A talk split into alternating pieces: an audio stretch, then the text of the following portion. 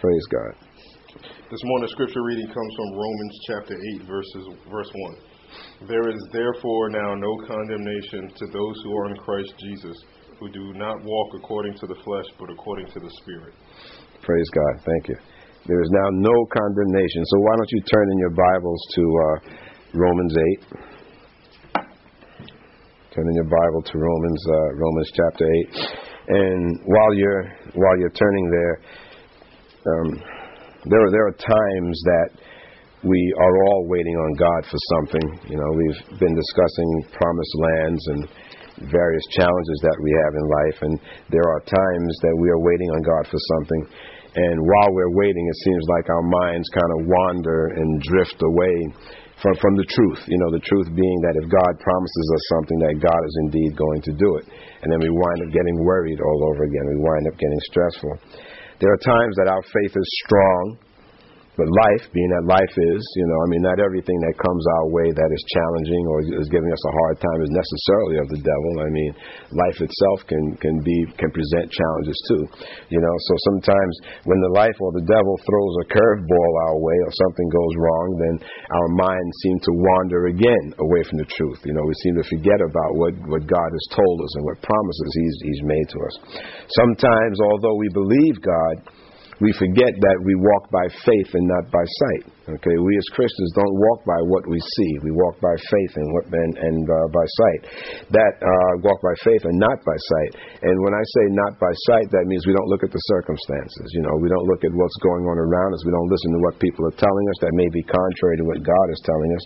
So what can we do to stop our minds from wandering or from being distracted from the truth, so that we wind up start worrying again? You know, what can we do? What things can we do to stop that? Because it happens to all of us. We know that God has promised something for us, and we have faith, but then we have those moments there where we slip back. What must we understand about ourselves and about our minds to keep us free from anxiety and from stress? And this today we're going to look at via the Word of God and looking at Romans chapter 8. So starting at chapter 8 and verse number 1, there is therefore now no condemnation, please underline, no condemnation to them who are in Christ Jesus, who walk not after the flesh, but after the Spirit. Okay? So in underlining no condemnation, first of all, let's understand one thing. What condemnation is, first of all. Condemnation is if someone's been arrested and they've gone through the process of the trial and so forth, and the guilty verdict is handed down and the person is condemned to prison, or even worse, condemned to death, if there's a death penalty. There's no hope for that person. They've been condemned. Yeah, I know you say the appeal process, well, yeah, but still the condemnation thing is that they've been condemned to death, as the term goes, okay? And for us, there is no condemnation in that when things in our lives happen to us that are counter to what God is saying or what God has promised us, there's no condemnation for us because, first of all, there's hope for us, all right?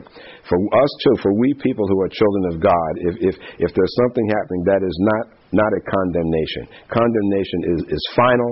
You know, this is it. You can't go any further. For us, there's always the hope. There's the hope that is in us through Jesus Christ, all right? You've heard us say many, many times that if something goes wrong or you're hearing a word of God, you're hearing a message, a sermon or something, and you get this feeling inside, oh, this is something that I need to correct in my life, you know. This is not condemnation from the Holy Spirit. This is conviction from the Holy Spirit. And there's a big difference, you know. When the Holy Spirit convicts us of doing something wrong, God will always give you the next step, which is the way out. God will always tell you what you need to do next. When the devil condemns you, what he does is that he makes you feel that your situation is hopeless. Okay? So when God is promising us something, and then all of a sudden, you know, we may believe for a while, but then all of a sudden we start worrying again. We start thinking, oh gosh, you know, it's not going to work. At that point in time, you're actually feeling hopeless. All right? So that's condemnation. You're letting yourself feeling condemned. But Scripture is telling us, for we who are in Christ Jesus, there is no condemnation, all right?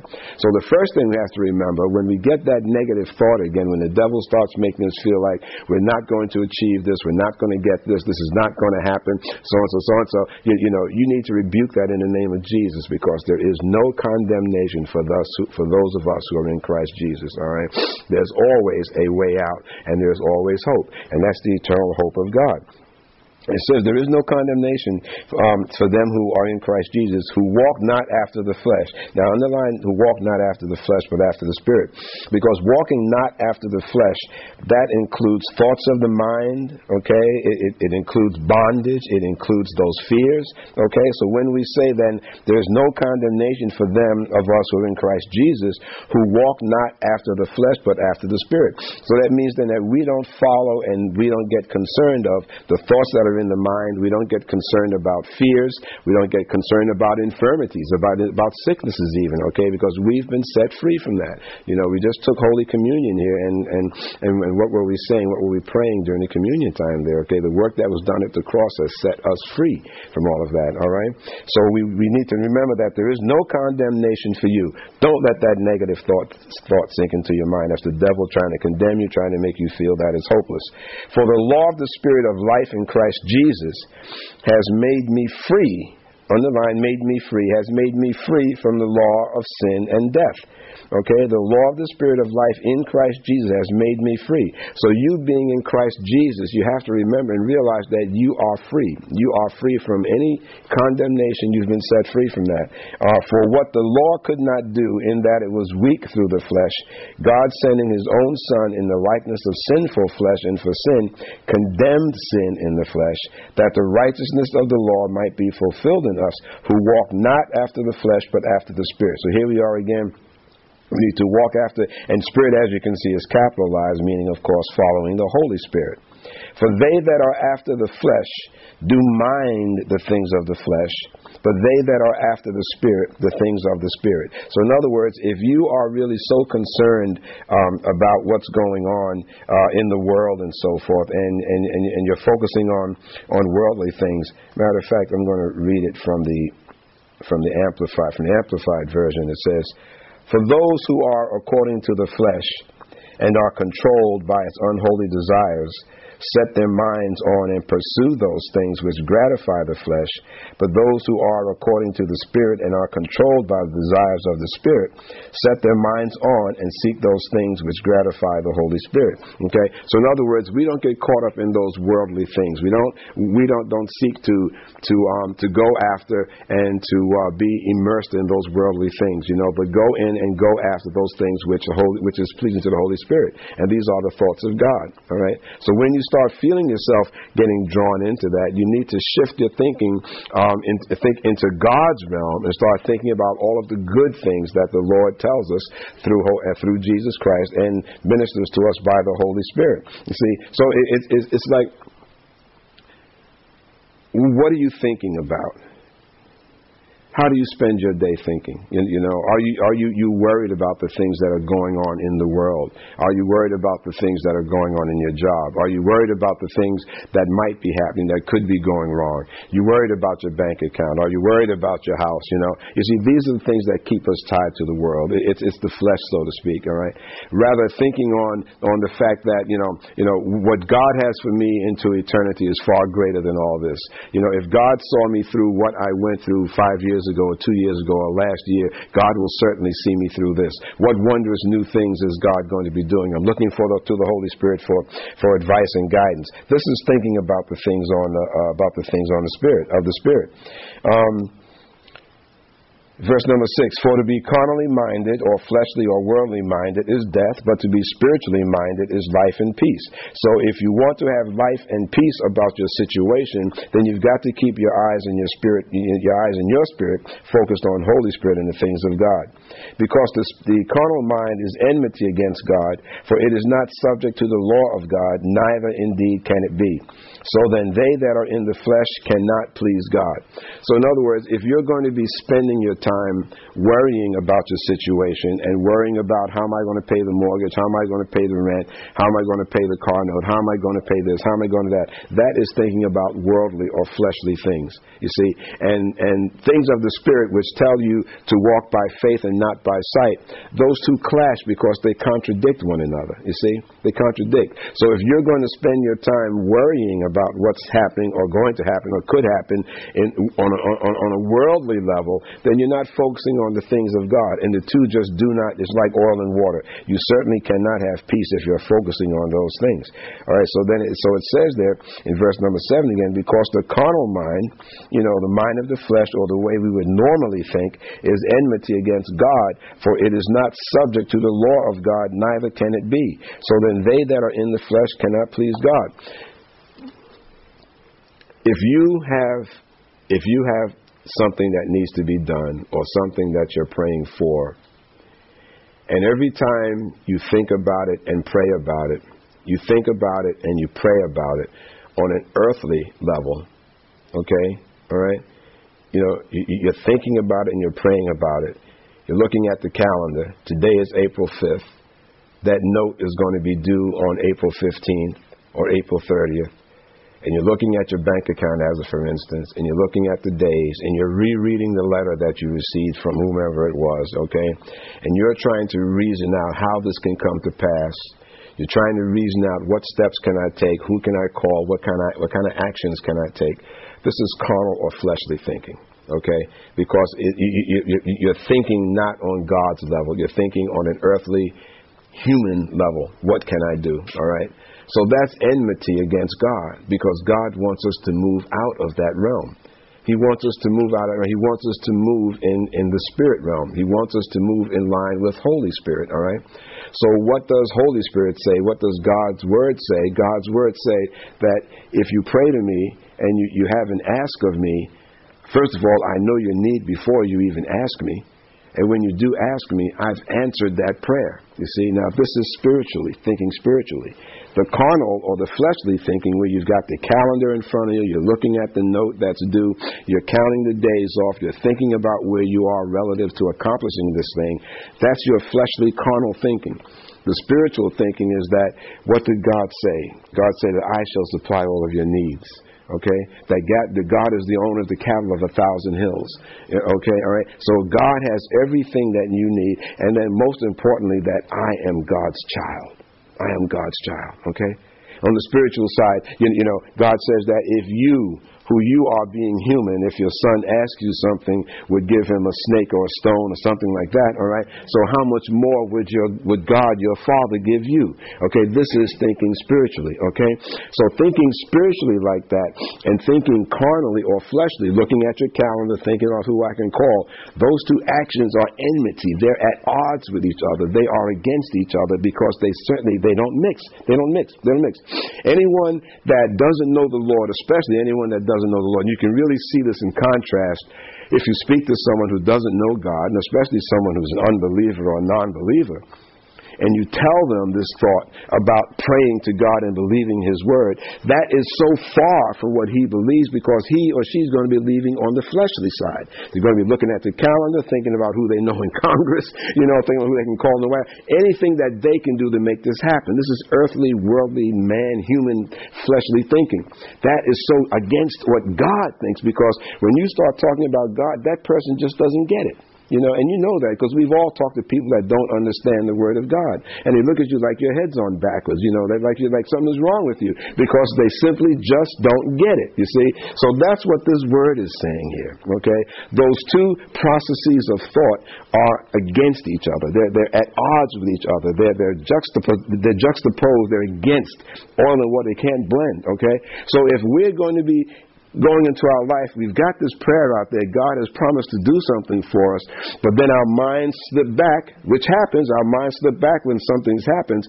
We have to remember, first of all, there's no condemnation for me. I'm not going to be condemned. Satan is not going to tell me there's no hope. This is the end of the line. I'm going to lose my house. I'm going to lose this. I'm going to lose that. This is the end of the line. No, there is no condemnation here, okay? And then I can't fall into carnal or fleshly thinking and thinking about how the world would be thinking, but to remain in the spiritual realm, in the spiritually thinking. Okay? Because to think the other way, folks, think the other way is not pleasing to God. Okay? It's not pleasing to God. So you stop and think about that, all right? When you're looking at that calendar, you're looking at the note, you're trying to figure out how this is going to happen, you're not pleasing God like that, you see? So you have to just pick yourself up and just literally say, I don't know how this is happening, but I'm going over here. I'm stepping into the spiritual side. I don't know how this is happening, but I'm trusting God. I'm going to put that calendar away, put my iPad away. I'm going to stop trying to figure this thing out, and I'm going into the spiritual realm and let God get it and let God do it, okay? All right? And then when the devil comes in again and says, that's not going to work. You're going to fail. You only got 38 hours. Why 38? 24, 36. Okay, there you go. I put 2 more hours in the day, maybe. All right, whatever number of hours you've got. Okay, you know. So why? Okay, so you're doomed. All right, that's condemnation. All right, and what did 8:1 say? There's no condemnation for them who are in Christ Jesus, who walk not after the flesh, not after the mind, but after the Spirit. Okay, so then now going back to where we were here a second ago, again reading 7, because the carnal mind or fleshly mind or human mind is enmity against God, for it is not subject to the law of God, neither indeed can it be. Okay, so to think that way, to think worldly, earthly, in human terms, it's not subject to the law of God, because the law of God says that you give it to me. You see? The law of God says, give it to me. Give it to me. Put it at the foot of the cross. Come on, bring it. Okay? But the human, carnal, fleshly mind wants to do it itself. We want to try and figure it out. Then he goes on to say in verse 8, so then they that are in the flesh, if you're thinking that way, you cannot please God. All right? Now, 9, but you are not in the flesh, underline. But you are not in the flesh, but in the Spirit. Okay? Believe that, saints of God. Believe it. Believe it with all your heart and with all your spirit. You are not in the flesh, but in the Spirit. You become a born-again child of God, and you've totally accepted the Lord, all right? You are in the Spirit. The problem is that many of us don't want to remain residing there. We want to step out from it. You know, it's like we're inside the house where it's comfortable. You got a nice fireplace going, and the wood's crackling and everything. You got a cup of hot tea, and you got soup and everything else that you need. And outside there's a blizzard going on, all right? And inside our homes is so comfortable. Everything that you need is right there. You got your bed, you got your TV, you got whatever it is that you like, your computer, you got Facebook, right? Well, okay, whatever, you got everything you need that's right there. Everything you need is right there. And there's a blizzard going on outside, and people, trucks and things are flying. What do we want? We want to step outside. We want to go outside. All right. We're not in the flesh. We are in the Spirit. So why do we insist on stepping outside and entertaining things that the mind will tell us, things that the devil will try and make us believe? You're not going to succeed. You're going to fail. That's not happening. You're going to lose the house. You're going to lose the car. Your kids are going to grow up this, that. You know, and you got the whole thing displayed in your mind. Well, that's not going to be pleasing to God. You gave yourself to Jesus Christ. You accepted Him as your Lord and Savior. For Pete's sake, let Him be your Lord and Savior. Let Him be your Lord and Savior. You know? To think the other way is enmity against God, and it's displeasing to Him. All right? So stop worrying about where things are going to go. Simply just say, I'm going to stay inside the house here, and I'm going to let God minister to me. When that fire goes down, I know God's going to put another log on the fire, you know, bring me some more marshmallows, and I'm going to be good. You see? But you got to believe that deep within your spirit. Amen? You are not in the flesh, verse 9, but in the Spirit. If so be that the Spirit of God dwell in you. Now, if any man have not the Spirit of Christ, he is none of His. All right? So if you don't have the Spirit of Christ, well, then you're not His, but that's not us, so we shouldn't be worried about that. And if Christ be in you, the body is dead because of sin, but the Spirit is life because of righteousness. But if the Spirit of Him that raised up Jesus from the dead dwells in you, which it does, He that raised up Christ from the dead shall also give life to your mortal bodies by His Spirit that dwells in you. So the same Holy Spirit that raised up Jesus from the dead, how powerful was that? Was He? The same Spirit of God is in you. That same Spirit of God is in you. He dwells in you. That Spirit raised up Christ also will give life to, or quicken, as King James says, or quicken unto you, or rejuvenate, resuscitate, revive you again. You know, to set you free, to defeat infirmity, sickness, to defeat fear, to defeat bondage, etc. Amen. So the same Holy Spirit that raised Jesus from the dead is in us and will bring life to us. Okay. And when you start feeling so depressed and so worried about something, you almost feel like you're dead. You know what I mean? You feel like you're carrying a weight around on your body, on your back. You feel like there's no hope for tomorrow. Sometimes you go to bed, you go to sleep, if you can get to sleep. And I've known people that actually dread tomorrow. You know, oh boy, I hate when tomorrow comes. I gotta face this and I gotta face that. You know. Well, you're not by yourself. First of all, the Spirit of God is in you, and if you're walking in the Spirit, you're not walking in that realm of condemnation and fleshly thinking. You're walking over here in this realm where God is, where Holy Spirit is, where Jesus, where anything is possible according to His Word.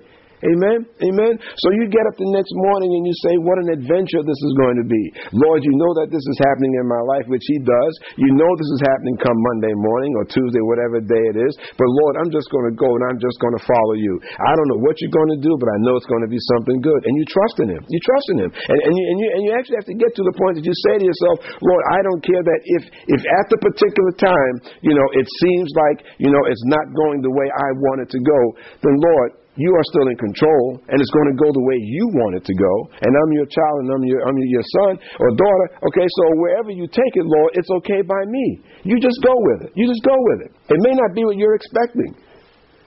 It may not always be what you're expecting. But you better believe that if God is doing something for you, if God is taking you someplace, it's going to be a good thing. Thank God we don't have a God that's the devil. Okay? Thank God we don't have a God that is Satan. We have a God that loves us, that has power over this entire things seen and things that are unseen. If God can shape the entire universe, be it one universe or multiple universes, parallel universes, interesting thoughts in science now about that, but no matter what it is out there, God has created it. So if God did that, He can certainly take care of our career, take care of our house, take care of our children, take care of our unborn child, take care of anything that's on the agenda. Amen? So we just have to remember to walk in the Spirit and not in the mind, not in the flesh. Verse number 12 says, therefore, brethren, we are debtors not to the flesh to live after the flesh. But if you live after the flesh, you shall die. But if you, through the Spirit, do mortify the deeds of the body, you shall live. Deeds of the body means worldly things, worldly things, okay? So verse 13 again, for if you live after the flesh, you shall die. Underline the word die and draw it in your margin someplace. Write the word spiritual, okay? Because what this means is talking about spiritual death. All right, and spiritual death we know is separation from God. All right, so if you live after the flesh, you shall spiritually die.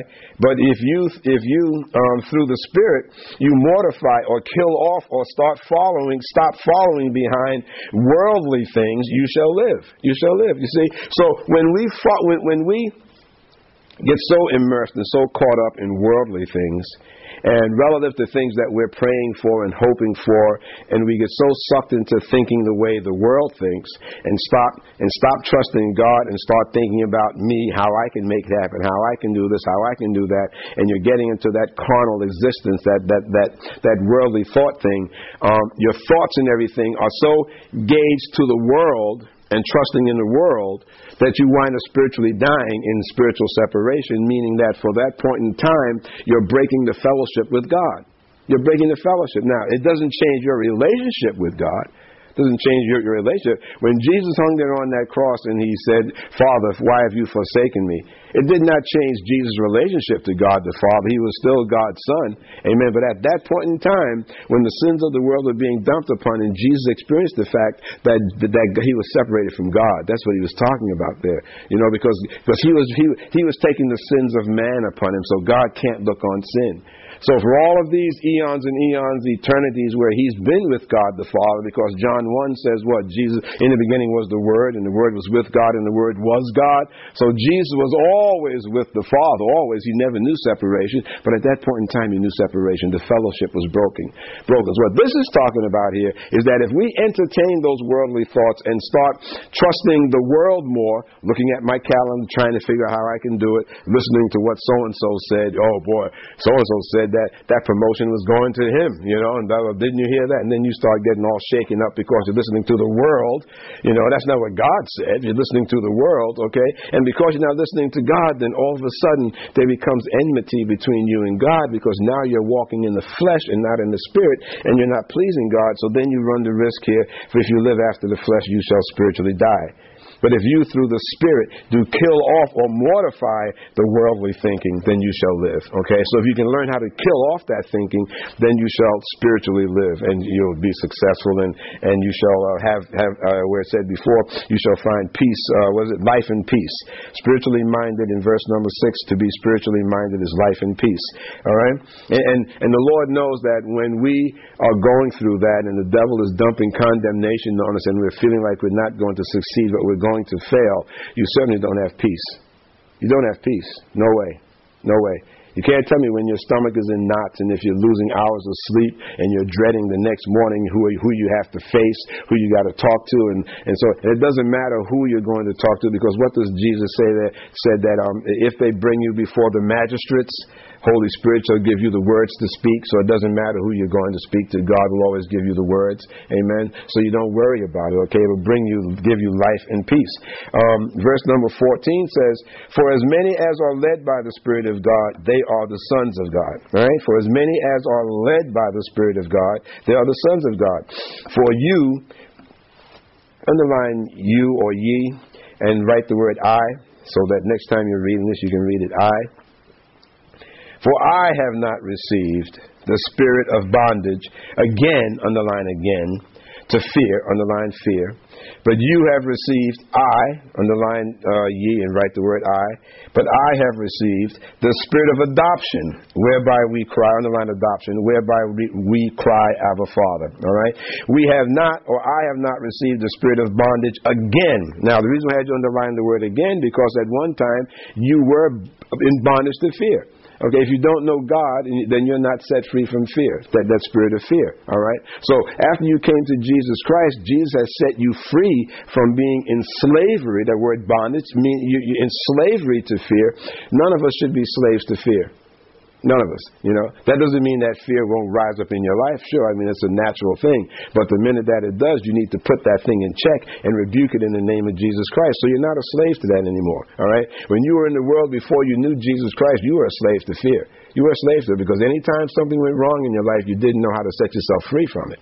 All right? I mean, you tried your best to set yourself free. You did whatever you thought that you could do, but you were still a slave to it because it came back upon you again, you see? But now it says that you've been set free from that bondage, all right? You have not received the spirit of bondage or slavery again to fear. Now, that fear is not only just talking about fear of a lion, obviously. It's talking about stress, anxiety, things going wrong, things not happening, you not believing that what God said is going to happen is going to happen. I mean, these are all fear.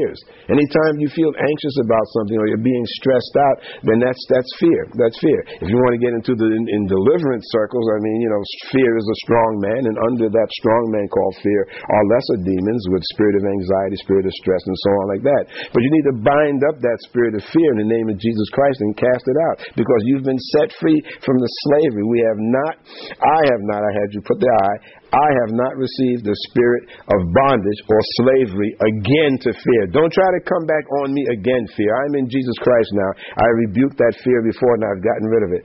Slavery again to fear. But you have received the spirit, capital S meaning Holy Spirit, of adoption. Now, adoption, I had you underline there, because when you came to the Lord Jesus Christ, guess what? You were adopted into the family of God. You adopt them to the family of God, you know? And when we start worrying and the devil tries to put condemnation on you, there's no hope. You know what I mean? Gee whiz, I mean, even if, you know, in the world, if you get arrested and picked up and put in prison, your father, if he loves you, and hopefully, you know, the relationship is still there, your father will come bail you out.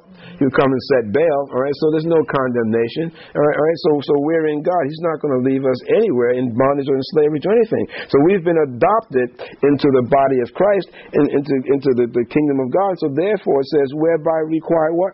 Abba. Abba Father. Underline the word Abba. Abba Father. Abba is a common word that means daddy, basically. That's about the closest we can get to it in English language. It's an affectionate term, meaning like daddy, dad, okay? Daddy, Father, Abba, Father. This is establishing, this is showing a close relationship. So we've been adopted into God's family. Verse 16. The Spirit Himself, capital S meaning Holy Spirit, the Spirit Himself bears witness with our spirit that we are the children of God. All right. So the spirit that is in you, the Holy Spirit that's in you, bears witness with your spirit that you are indeed the children of God. And if we're children, then we're heirs, underline heirs, then heirs, heirs of God and joint heirs with Christ.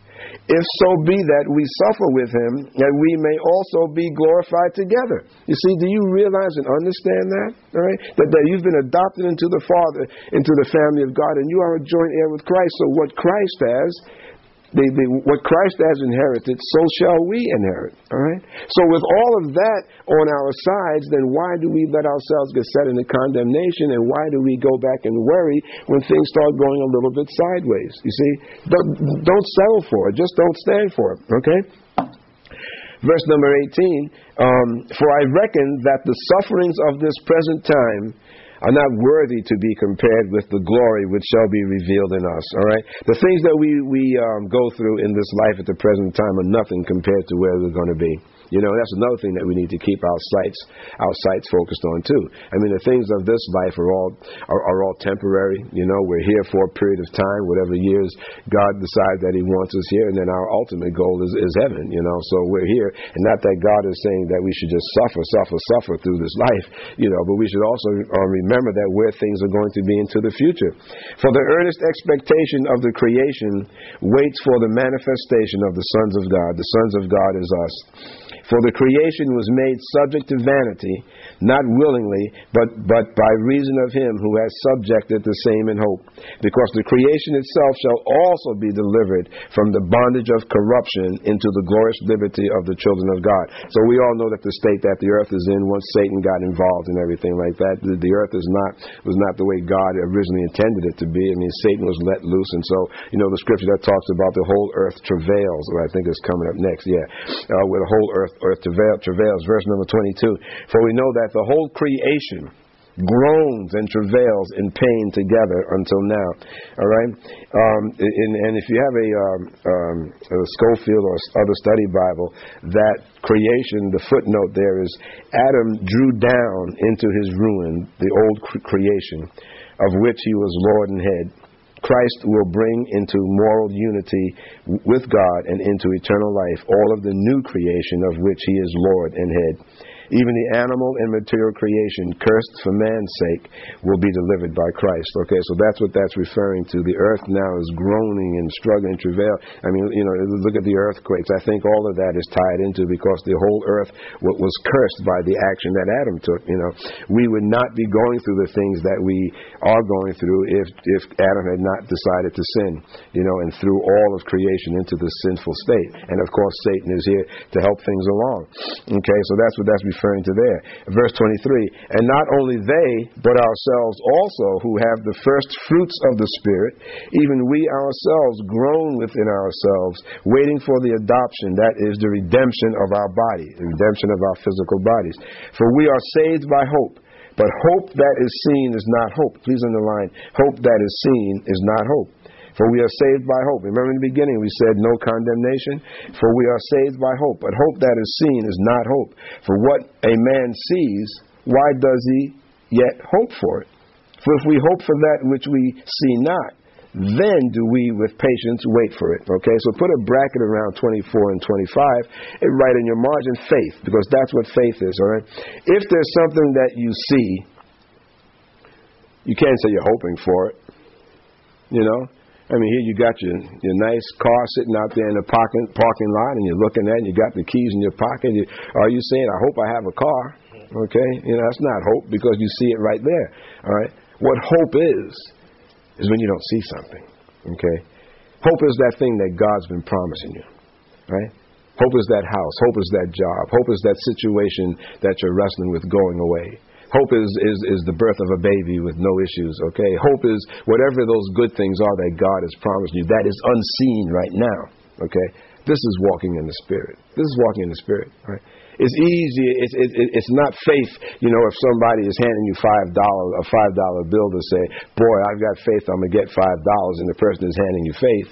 You know, faith is when you don't know where that $5 is going to come from, and you've got faith that you're going to get it. You see? So this is the difference between us having faith and faith on the things that are not seen. You see? But the devil will get into our minds and he will put that condemnation on us again and say, see, the thing you're hoping for, the thing you're praying for is not going to happen. There's just no hope. You're dead. Zippo, goose eggs, you're done for, you're fried toast, and that's it. You're going to be out of your house, you're not have a job, you won't have a car, you're not going to have this, and that. Everything is going to go, you're going to be living under the bridge, okay? You see, so this is the condemnation the devil would try to put us into. But however, hope is that God told me this, and so this is, I don't see it, I don't know how it's going to come to pass, but I've got this faith in God. Likewise, 26, likewise, the Spirit also helps our infirmity. The Spirit helps also the things that are going on in our lives, our struggles, okay? Helps our infirmity.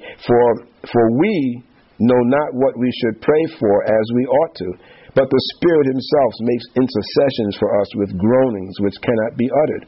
And he that searches the hearts knows what is the mind of the Spirit, because he makes intercession for the saints according to the will of God. All right? So this is the Holy Spirit here who helps us, for while we don't know what to pray for, the Spirit does and makes intercession. And really, this is a cross-reference into praying in the Spirit. We've talked about so much, while you don't know what to pray for and what's going on in your life or your relatives, your friends or situations, Holy Spirit does. So when you're praying in tongues and you're praying in the Spirit like that, Holy Spirit knows what should be prayed for. And it says he makes intercessions for us with groanings which cannot be uttered. And he that searches the hearts knows what is the mind of the Spirit, because he makes intercession for the saints according to the will of God. What better thing if you've got Holy Spirit in you praying to God because this is God praying to God. So what better thing is that than to have God that knows exactly how you should be praying, knows what's happening in your life, and knows what God wants, that he's praying on your behalf. It says, in intercession for. So that means he's praying on our behalf. So if you've got all that going on for you, so then again, why do you let the devil put you into condemnation? Why do you let your mind wander back so that you're worrying again, where you've got faith, you wake up in the morning and you're all pumped, 8 o'clock, you're leaving the door to go to work, or maybe you're at work and you're all pumped, and then come noon, what happens, All of a sudden at noon, then your faith is wearing thin, like I need another chocolate bar or something, your faith is wearing another cup of coffee or something, your faith is wearing thin. It wasn't that way at 8 o'clock or 7 o'clock this morning, so what's happened, by noon time, all of a sudden your faith is wearing thin. Or you get a phone call, or you get a piece of mail, or somebody says something to you while you're in the grocery store, then all of a sudden you go back under this thing of condemnation. You see? So remember, you can't walk like that. Okay? You can't live like that. That's displeasing to God. You can't let the devil keep bringing you back. Okay? At all thoughts, at all costs, whatever it is, whatever it may seem like, whatever the mail says, whatever the person said, whatever the phone call said, you got to stay over here in the Spirit. You got to stay in the Spirit. Okay? Okay? Hope that is seen is not hope. All right? It's what is unseen. I'm staying over here because I'm hoping and I'm knowing and I have faith that God's going to bring me through this thing. Okay? All right, give me the plan. How's God going to do it? I don't know. I don't know. All I know is God's going to do it. God did it before, so he'll do it again. I don't know what his steps are going to be. All I just know is that he loves me. He knows I have this need. He knows that he doesn't want me to be this destitute or this or that or whatever. I don't know, but I'm staying over here. I'm not going to go back over there and displease him. We all know people, be they children, nephews, nieces, or someone in the family where you've told a dozen times something, and, and you've been telling them, I said I'll do it, just trust me, and the person just doesn't trust you no matter what you do. You shake your head, you've known them for years, and they do the same thing over and over again. They keep going back and trying, and you say, I keep telling them, I was going to do it, and just trust me. And how does that make you feel? Huh? You get annoyed. Sometimes you get angry. All right? It displeases you to no end. So this is God the Father who's got all these wondrous things for you. All these wondrous things, And at times, he's even trying to tell us what these wondrous things are. But we're so busy pity partying or wallowing in condemnation that we can't even hear him. You know? How many times have we, as parents, aunts, nephews, aunts, uncles, or whatever, or even a friend, a kid, you know, you buy them something for their birthday and Christmas, you know, and me, I'm known for it because I just can't keep anything to myself. I blurt out and give away what I bought, you know, because I want them to know so much I got this wondrous thing and I just want to have the joy of giving it to them and everything. And I did that to all of my kids at one time or another. But, oh, we got the so-and-so, and the kid is sitting like, oh, thank you, Dad, you know. Yeah, and so yeah, you know. So time my wife was like, you know, don't tell him, you know. And I'm the same. Don't tell me if you don't want me to blurt out. Don't tell me, you know. But it's the joy of letting someone know what you have for them, you know. Well, God the Father wants us to say, first of all, trust Him. But there are many times, though, that God is trying to tell us and give us a hint of what He's got for us. You see, but so many times we're so busy running that we don't even hear Him. Okay? We're so busy worrying and wallowing in condemnation, demonic condemnation, that we don't even hear what God is saying. God's over here in the spirit realm, and you're over here in this other, you know, earthly, fleshly, carnal realm, and God is saying, come on over here, because this is what He's got the little thing He's trying to hint, you know? And we are so obtuse, we're so dense, that we just don't get it. We don't get it many times because we're not talking to Him, you know? We're saying, yeah, God, I'm there with you, but we don't hear Him, you know. There's a cliff, and He's trying to tell us, watch out, there's a cliff, and we just continue walking right off of it, and He's trying to call us back. You see, that's the other reason why we need to stay in the Spirit. You know, you got to stay in the Spirit. You know, when I was coming up, I knew the safest place to be was in my house with my mom and dad. You know, I knew there was food there. I knew there was shelter. I knew Christmas time I got nice things. You know, so this is where I'm staying, you see. But then as I started getting older, and you become into those teen years, and you start getting other influences pulling on you. And I'm just like most of you know, hey, I was pulled out and tempted and pulled into other things. My parents back in the house were saying, come on back. Okay, and went through all of the hiccups and the bumps, had to learn the hard way and the stupid way. You see, my parents were always there, come on back. You see, and thank God I listened and I came on back. You see, well, God the Father's doing the same thing to you. He's saying, come on back. Don't get pulled into that condemnation. Let the devil lie to you. All right? You had faith at 8 o'clock in the morning, have that same faith at 12. You had faith at 8 o'clock in the morning before you opened and went to the mailbox. Have that same faith now that you open that piece of mail that seems to be giving you a hard time. Amen? So this is where we need to make sure that we are staying. The Spirit also helps our infirmity, for we know not what we should pray for as we ought, but the Spirit Himself makes intercession for us with groanings which cannot be uttered. And He that searches the hearts, God searches your hearts, knows what is the mind of the Spirit, because He makes intercession for the saints according to the will of God. And we know that all things, verse 28, bracketed, highlighted, we know that all things work together for good to them that love God, to them who are called according to His purpose. All right? And you've been called according to His purpose. You've been called. All right? And the best part is that not only were you called, but you're hearkening to His call and you're listening. I know that because you're even sitting here today. All right, and those that are hearing this by podcast or through iTunes, that are listening to this message. I know that you're hearkening to the call because you're listening to this message. You're listening to this message, and you're wondering if this message is meant for you. You're wondering if there's meaning in this message to you, or for you. You know, so you're hearkening to the call of God. You're hearkening to it. You see, and all things work together for good. So that means that even if you wind up wanting to go northward or upward in excelling, promotion, job, bigger house, better circumstance, whatever it might be, and there's some other little side path that you have to take, all things work together for good. Okay? No matter where you wind up going, if you're in God and you're walking in the Spirit and you're letting God guide you, no matter what direction you may wind up going, it's going to work for you for good. Okay? Many of you know, so I won't go into that. I won't tie up time with the message, but it certainly has happened to me. You know, it's happened to me where I just followed God, and boy, and things just all came together. And then what God will do many times, and most of the time, at the right point in time when you're in prayer, He'll tell you why He did it that way, and you'll see it. He'll reveal it to you. You know, and you'll say, "Wow!" You see, and when that happens, that's when you really get a breath, and it sometimes it'll take your breath away when you see and you fall on your face and you thank God for taking you that way because it kept you out of something else. It kept you out of something else that could have been devastating. It kept you some place that had no place to go. All right, it kept you from doing something that would have wound up being really, really stupid. All things work together for good for those that love Him. All right, so that's nothing you have to worry about. As long as you're walking in the Spirit, you're not letting that condemnation get to you. You're walking in the Spirit. You're in that realm. You're pleasing God. He's not going to do something to you or let something happen to you when you're pleasing Him. You know. Our God is not Satan.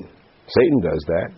Satan does it all the time to his followers. When he's finished with them, he throws them away. Okay? God is not like that. You're pleasing Him, He's going to watch out for you. You slip and stumble, God is still going to watch out for you as long as you're running back to Him. Remember the story of the prodigal son? Amen. As long as you're running back to Him and you're getting back into the spirit realm, you're going to be pleasing Him. Okay? All right? So no matter what goes on, you can't lose. You know, the situation, this is a win-win for us. If we just simply follow God, it's a win-win. That when even something bad, quote-unquote, happens or something uncomfortable happens, it's going to work together for good. You know, the state that you'll be in the final state will be a whole lot better off than where you were in the first state. Amen? You will be a whole lot better off. Amen? So then he goes on to say in verse 29, For whom He did foreknow, He also did predestinate to be conformed to the image of His Son, that He might be the firstborn among many brethren. Jesus Christ was the firstborn. Born again, this is referring to. Moreover, whom He did predestinate, them He also called. And whom He called, them He also justified. And whom He justified, them He also glorified. What shall we then say to these things? If God be for us, who can be against us? Underlined if you don't already have it underlined. Okay? Simple as that. What shall we say then to these things? If God be for us, who can be against us?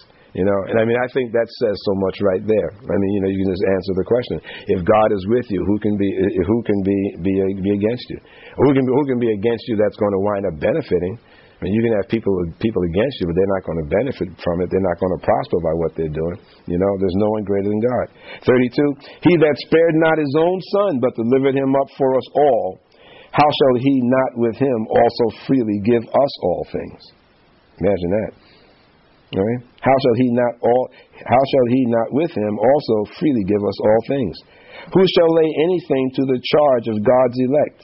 Shall God that justify? In other words, who can blame things against us or blame things on us? Because we are God's elect. 34. Who is he that condemns? Shall Christ that died, yea, rather that is risen again, who is even at the right hand of God, who also makes intercession for us? Christ is not going to condemn. He's at the right hand of God making intercession for us, you know. How many of us really, really realize that every time we slip and stumble that Jesus Christ is there pleading the case for us, so to speak? You know, the same way Satan went there, you know, went there before God, you know, accusing Job of this and that and so forth. Well, Jesus Christ is there interceding for us. You know? And so when that condemnation is there, you know, that condemnation, again, going back to the court scenario, you know, you've got this prosecutor that is there trying to condemn you to prison for life or trying to condemn you to the death sentence for life. Well, you've got this defense attorney that's pleading your case for you. It's Jesus Christ. He's interceding for us. Amen, amen, amen. The word Satan means, what does it mean? The word Satan means accuser of the brethren. That's what he does. Goes before the God and accusing us. Jesus Christ, on the other hand, interceding for us, All right. So if you got all that going on, again, why are you letting yourself be condemned, and why are you letting your mind slip back into worrying and wondering? Verse 35 here in closing: What shall separate us from the love of Christ? Amen. Shall tribulation, or distress, or persecution, or famine, or nakedness, or peril, or sword? Okay, highlight all of that. What shall separate us from the love of Christ? Tribulation, that can't separate you. Distress can't separate you. Persecution, someone after you giving you a hard time, that can't separate you. Famine, even if you got to the point where you couldn't get food or didn't have clothing or any kind of danger, that can't separate us from Christ. As it is written, for thy sake We are killed all day long. We are counted as sheep for the slaughter. Nay, in all these things we are more than conquerors through him that loved us. Please underline that. In all these things we are more than conquerors through him that loved us. All right? So anything that happens to you, you know, we always think about and worry about things that are so terrible happening to us, you know, and again, that's what the devil does. It makes you worry and get into that. There is nothing that can separate you from Jesus Christ. Nothing, you know. So, I mean, that alone should bring you enough comfort and enough solace to not be worried and not be concerned, you know. I remember when I was little and things like that, and we always had ruffians in school that were doing some things, and sometimes I couldn't wait to get home to the safety of my mom and dad, you know, and I knew that at all costs, no matter what, if I got back home, I'd be okay. There was always the safety of the house, you know. And I don't know about you guys, but I know when I was a youngster, I mean, if I had a bad dream or, you know, lightning involved, I always loved that. But if I had a bad dream or something like that, had the safety of my mom and dad's bed. I'd go in, and they were always there to make space. Dad would move over, and I'd jump in the middle and pull the covers off my head. You know, oh yeah. I always knew that if I could just get to their bed, and as I was running from my bedroom to theirs, you know, the shadows and reflection on the hallway, you know, like you see in the kiddie horror stories, you know, the reflections and things and the noises. But I knew that once I got to that bed, I'd be good, you know. Well, it's the same thing. We have to know that nothing can separate us from Jesus. Nothing. Okay? Nothing. Not all the storms of life, not all the bad nightmares, no matter what is happening in this life, nothing can separate you from God. Okay, because he loves us. So don't let the devil put you into that condemnation. Don't be pumped up in faith one minute and then the next minute all of a sudden you're worrying that it's not going to work, because that's what he does, you know, and he's good at that. But God is better. Verse 38, for I am persuaded. Okay, underline, I am persuaded. Then ask yourself, are you really persuaded? Okay, for I am persuaded that neither death, nor life, nor angels, nor principalities, nor powers, nor things present, nor things to come, nor height, nor depth, nor any other creation, or creature, as King James says, shall be able to separate us from the love of God, which is in Christ Jesus our Lord. Amen? Amen? So underline all of that or highlight it. I mean, I personally, I have bracketed everything in from verse 35 to the end there. Okay? And in verse 37 there where it says, nay, in all these things we are more than conquerors through him that loved us. That's the dominion that, remember a few weeks back we talked about the God's plan, you know, dominion and so forth like that, that the original divine plan was for mankind to have dominion. Well, through Christ Jesus, we have dominion, at least over the spirit realm here. Amen? In all things, we're more than conquerors, all right? And if you notice, in all those things that he underlined in verse 38 and 39, there are 10 assurances that are given there. I am persuaded. You got to be persuaded. Neither death, nor life, nor angels, principalities, powers, present, things to come, height, depth, nor any other creature shall be able to separate us. All right? So if no other creature, nothing at all can separate you from the love of Christ and from God. Okay? Then why do we worry? Okay? All right. Now, and I'm not changing God's word here, but I will insert this. Not insert it in his word, but I will say, the only thing that can separate us, at least spiritually, is us. Right? It's that little 2-pound or whatever thing between your ears, called your brain and your mind, that can separate us. And that's by choice, if we choose to start worrying. If we choose to start dwelling on earthly, worldly things, carnal things, if we choose to get out of the spirit realm and to get back into the natural realm where we're doing nothing but worrying, okay? But other than that, nothing can separate us from the love of Christ. Amen? So the next time the devil tries to bring you back into that and tries to make you think that, oh, boy, see, I'm not going to succeed and all of that, it's a lie. You rebuke him in the name of Jesus Christ. And just remember that there is no condemnation to those who are in Christ Jesus. Amen. I pray that this message has been a blessing to you. And now before we close, let us prepare to honor God with our tithes and offerings.